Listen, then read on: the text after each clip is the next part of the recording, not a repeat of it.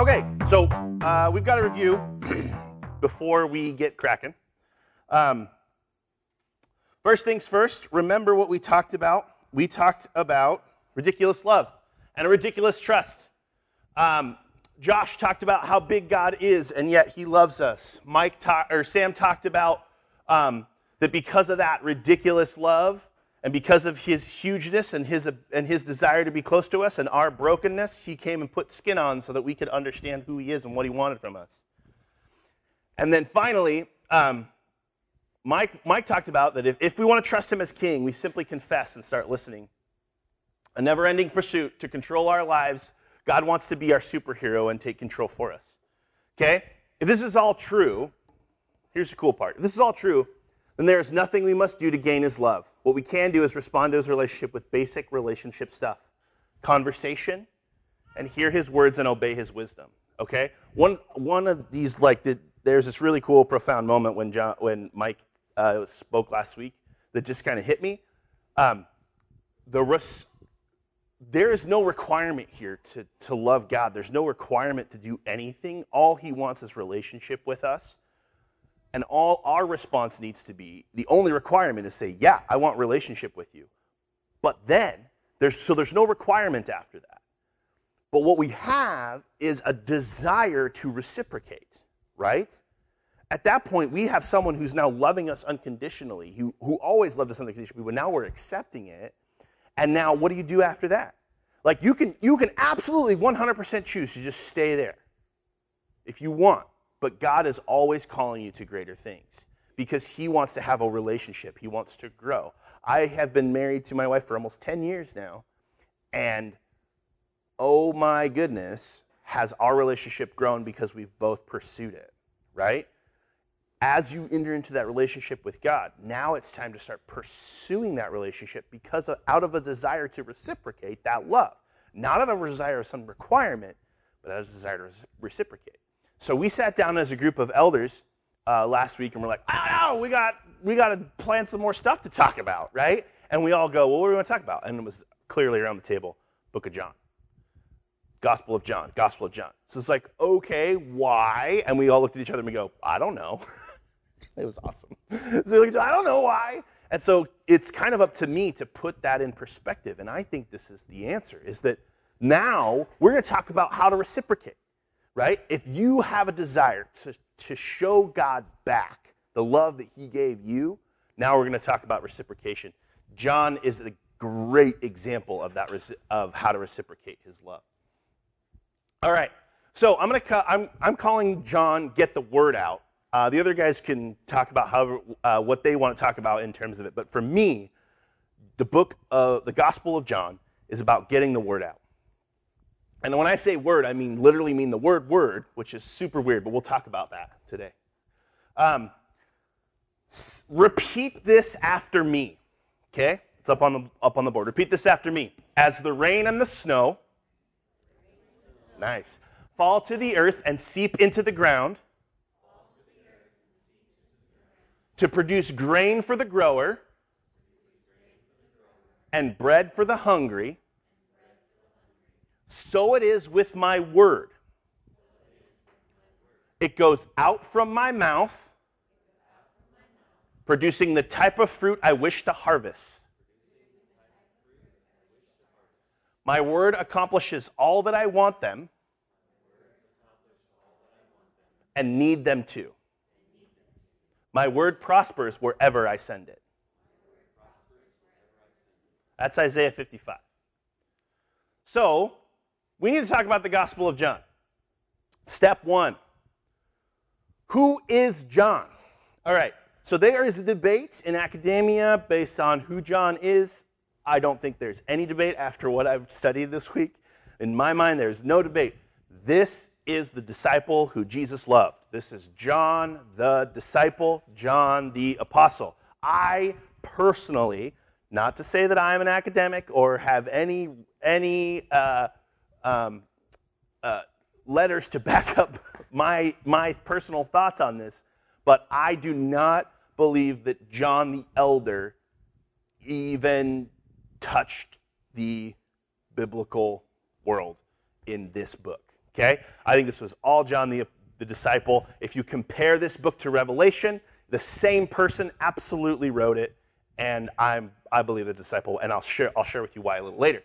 Um, if you want to know about uh, either one of these, I'm going to post my slides so everybody can read them. If you want to know a little bit of my information I gathered on uh, John the disciple versus John the elder, John the elder was later. He was probably a disciple of John himself, um, and and or a disciple of Barnabas. Okay. Or remember where I heard the Barnabas thing, but um, so now that we know it's John the disciple, let's actually talk about why would he write a gospel? I mean, come on, dude. There's already three. It's it's 90 A.D. There's three uh, three gospels. They've been in circulation for a few uh, for a few decades now.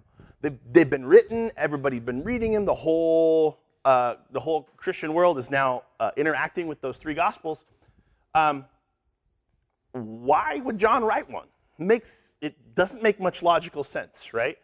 Um, does he not trust that everybody everybody else delivered some delivered enough words? Like, what's the deal? Um, most people assume that he's writing to fill in gaps. Now, I disagree with this, and I'll share with you why in a little bit. This is partially correct um, because he is filling in some gaps, but he, he's filling them in for a purpose and a people.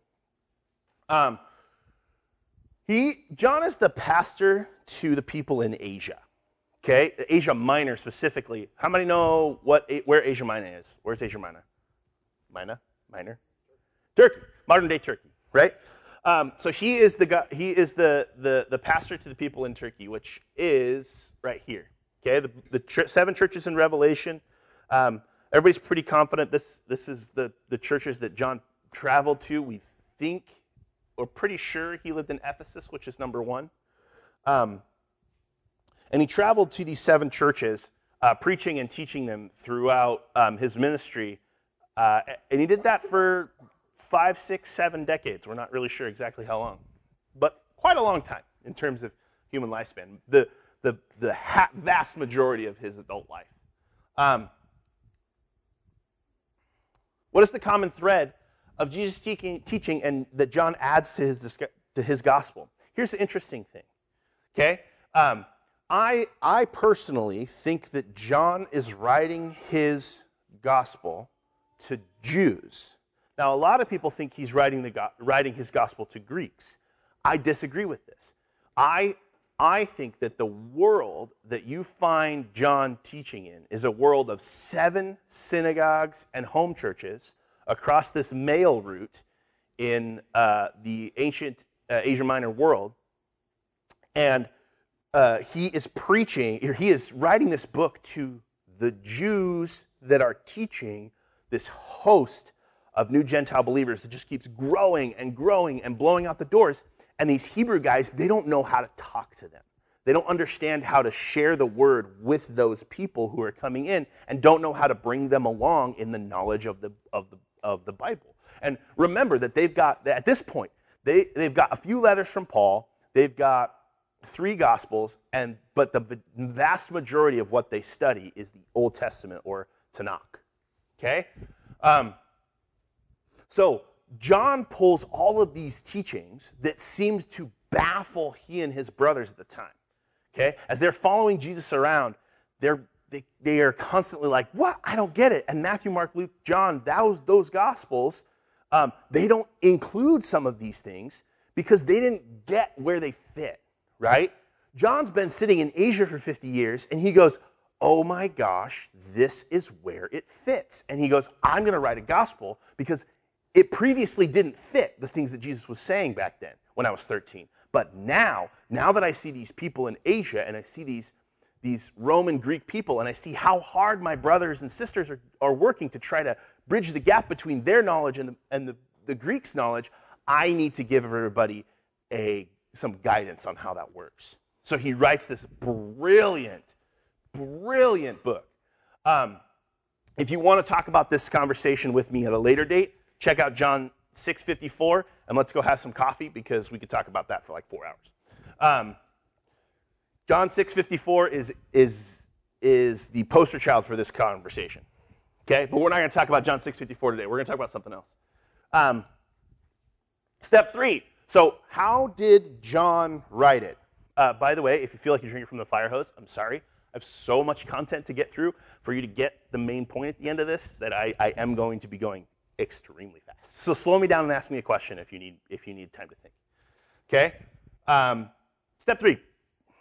How do you write it? Okay. So John goes and he writes this lag. We're good. John goes and he writes this book, okay? So, um, according to my argument, or according to what I, what, I, what I feel is fitting in my head, who's John writing this book to? You guys remember? Who's John writing the book to? The Jews, but what, what specifically are those Jews doing? They're teaching the Gentiles, right? So he's writing a book to Jews to teach Gentiles. So what's he have to do in order for it to have the impact he's hoping for? It's got to, it's got to, in words on a piece of paper, it's got to simultaneously teach the Jew and give the Jew something to ground the Greek in. So it's got to have culture and context on top of what that Jew already knows, and then build that knowledge together to give them something to share. So, what John has to do is he has to write to two simultaneous cultures and engage in two simultaneous, or in my opinion, three simultaneous conversations in order for each of his images in his, in his book to have, have the impact he's desiring. All right? Um, uh, so it, starts with the written word. So he, he, if you read the written words, here's what it says In the beginning was the word. So then he takes so he takes this picture, right? What's the Jewish picture that he's delivering to the Jew? What's the picture with that phrase? In the beginning was the word. What's the picture? Genesis creation, right? So he starts with the creation narrative, okay? Then he goes to the Greek context and he gives you because he uses some he uses a, a Greek word here. What's the Greek word he uses for word? logos or logos. Um, when you read, when a Greek reads that word, they hear something specific. Okay? Um, when a when a Hebrew hears the word logos in Greek and they hear that combined with in the beginning, their immediate thought is Torah or Tanakh, the entire Hebrew Bible that they have so far. Okay? inserted into both of these languages, he inserts himself into two simultaneous conversations in the philosophical mind of both groups exactly at the same time. He says, he talks into the Greek mythology, and he, t- or he either talks into Greek mythology or he talks into um, uh, Greco Roman uh, philosophy. He then talks into the Hebrew philosophy, which is called midrash or uh, textual, uh, uh, textual uh, interpretation, or he embeds a understanding that Jesus is the embodiment of the word of the word word or Torah itself. Okay? This is a very difficult conversation to wrap your mind around. It took me 3 or 4 days, so I'm trying to teach you guys this conversation in 20 minutes. okay, when you talk about the Greek, when you talk about the Greek conversation, so he's inserting himself into the Greek conversation. Well, what is he doing? Here's the confusing part about the Greek conversation, and I'm going to cap this quick. Number one, in the Greek world, the mythos, the story, is so broadly changing from God to God across region to region. So Caesar sets out the pantheon. He says, These are the gods that are acceptable. If you don't worship these, you're in trouble. Okay? Um, and then there's other stuff in that world, but we're not going to go into that today. Then there's the general story, or everybody goes, Okay, there's the god Demeter. Demeter's the god of food. Okay? Now, the specific food that Demeter's in charge of, that's really specified from place to place in the Roman world. So Asia Minor is going to have a different set of things that they worship Demeter for than the area of Rome or Italy right? So there's the preferred regional story that's the important piece. So John reaches into the story in Asia Minor at that time and makes commentary on that throughout his gospel. Okay? Simultaneously, he takes that preferred regional story and mix and then also adds Torah and Midrash to that to make this crazy package. And this is for every single image in John. So every time he changes images, he does this again. Repeat, repeat, repeat. Uh, is there any wonder why he's 60 or 70 when he writes this? this probably took the guy quite a long time. And I'm pretty sure he had some help. Uh, this guy. Uh, so next we talk. Next we want to talk about midrash and why that's so important. Okay. How Jews understand the philosophical argument is this. First, you understand Torah. Torah is Genesis, Exodus, Leviticus, Numbers, and Deuteronomy. First five books of the Bible. Okay? Um, they have that, that is so ingrained in their culture, in their purpose, in their, in their humanity. It is what they live and breathe. In fact, um, they talk, talk about Torah in terms of eating it, in terms of breathing it, in terms of it is a, becomes a part of you as you study it. Okay? Um, there is so much here um, as to how in crazy in depth they get.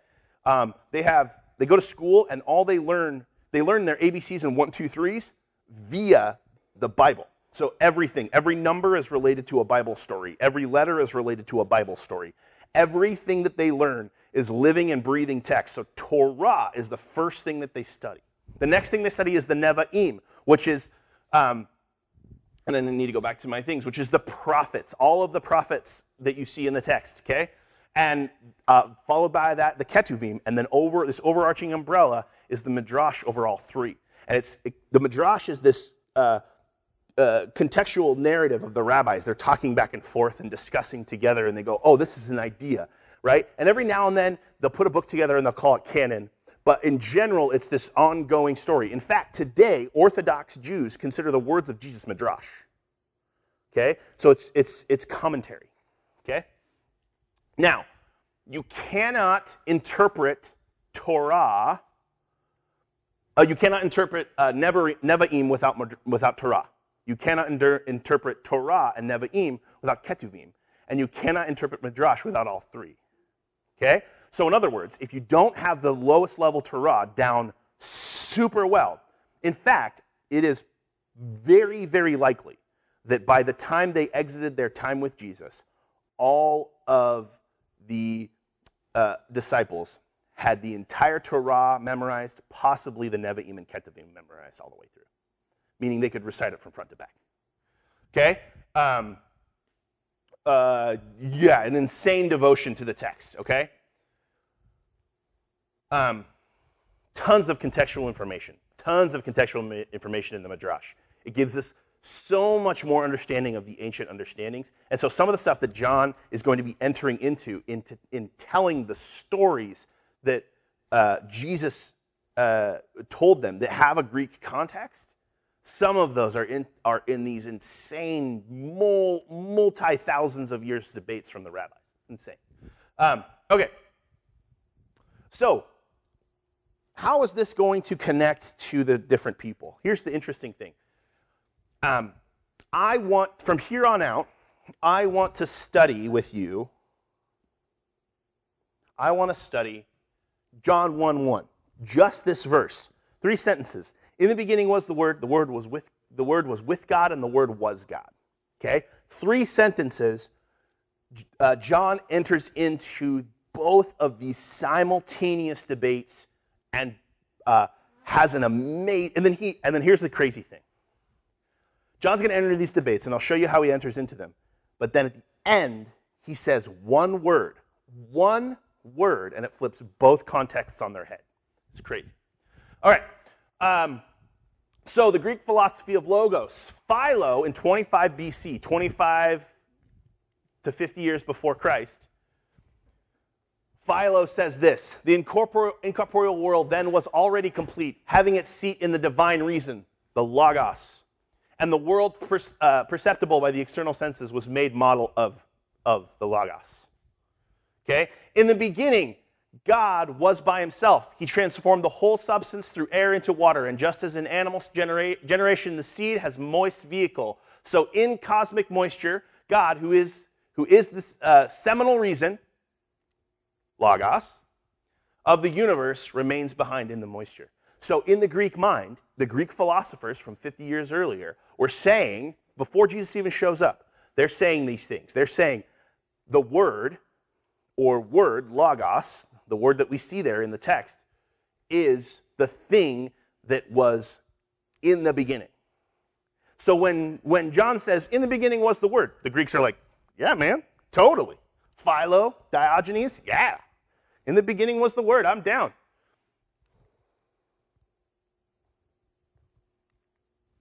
Okay? So the, the Hebrew, the Hebrew sees the word logos and see, says Torah or Tanakh. Okay? They say Torah.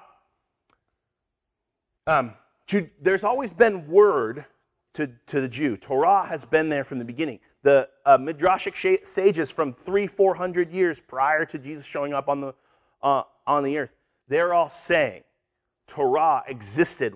Torah was what God used to create the world. He used Torah. He used the word to create the world. So John uses this word. He says, he says logos. And the logos was with God. And the logos was God. And okay, what the, what's, the, what's the Greek saying at this point? They're like, yeah, man. In the beginning was the logos. Yeah. And the Hebrew's like, yes, in the beginning was the was Torah. Torah is correct. That is correct, sir. You are correct.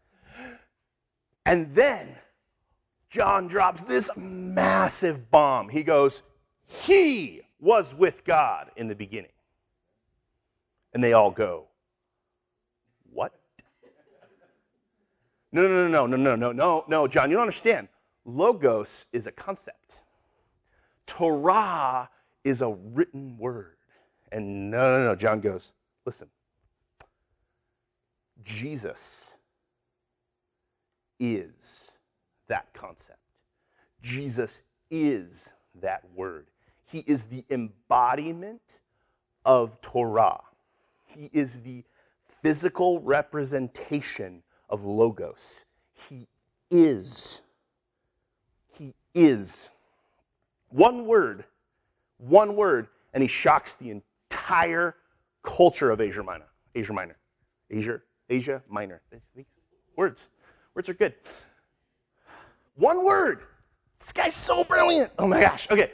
Um, so this book provides Roman believers with an understanding and a bridge to their Hebrew brothers who are talking about these things, right? Because you can imagine, right? They come into this church and like, oh yeah, everybody loves me, and, and, and the Hebrews are like, yeah, Jesus loves you, come on in, right? And then they, the Hebrews are like over here talking about all these ridiculously heady things, and there's and they're like, and the, the Greeks are over here like, hey, can you guys tell me about that? And they're like, eh, eh, but there's no context. There's no context. The Hebrews are like trying to talk to these. There's no context. And then they go, they get this word from John. They go, oh. The Greek guys go, hey, hey, do you guys know about Logos? And the Hebrews are like, you guys know about Torah? And then they come together and they're like, whoa, this guy's smart, right? Like, they, you can imagine the geeky out. I mean, look at me, I'm geeking out. They were geeking out, I'm sure. Okay. Um, so, now I want to move, so you guys get it. Three sentences followed by one word completely upends and bridges the gap, and we've only just begun the book. Okay? Um, so, here's the question. Okay? Here's the question. Um, Going back to step one, who was John? Okay? If you read the story uh, from all four um, apostles, you read the story of Jesus, you find John being very quiet, being very, very compassionate. And I'm pretty sure this, this kid was 13, 14, 15, sitting there soaking in every single moment and just absorbing every word, just hanging on every word. And I'm pretty sure the guess is that he probably was the youngest of all 12. Um, so I imagine this 30 year old man walking along with this 13 year old, just sucked to his hip, like just nonstop, right? And he goes and he's talking to everybody, and John's just always just right there, okay? I think this kid absorbed every moment.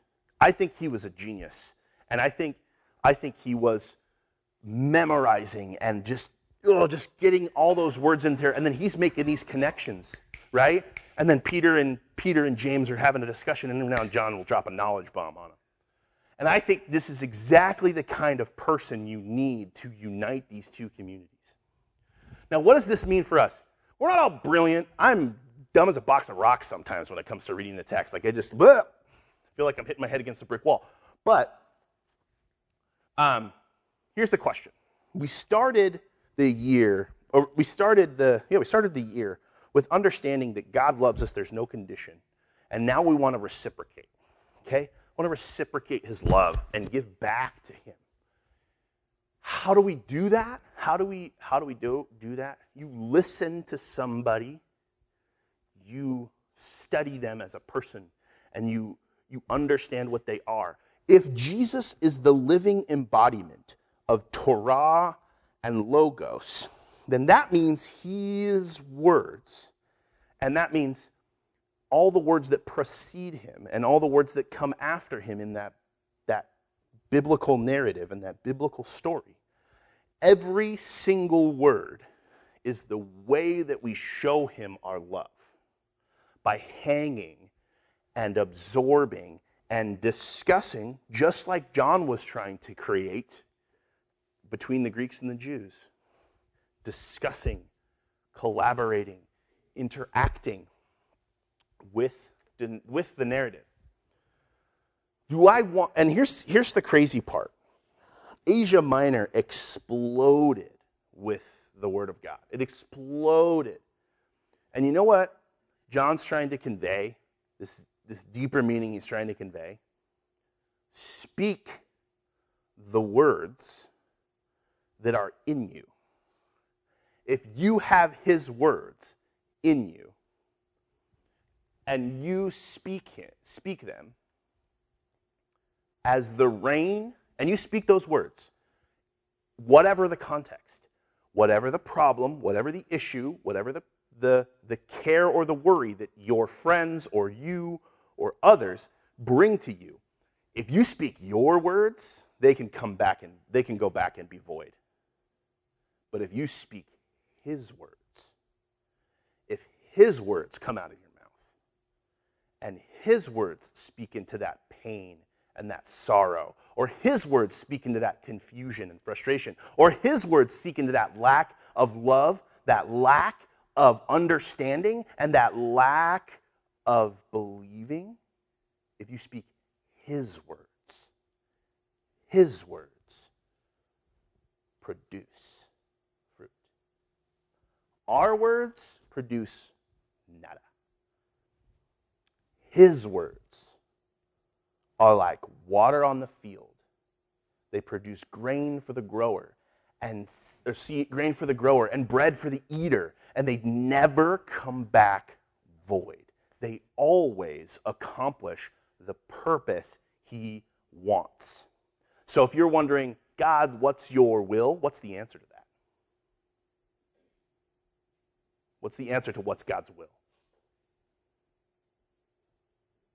Speak the Bible into that situation.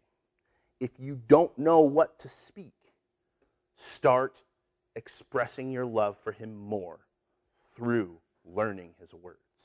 And don't do it by yourself, do it together. Okay? The Word is power, not because of us, but because of Him. It does not return in void.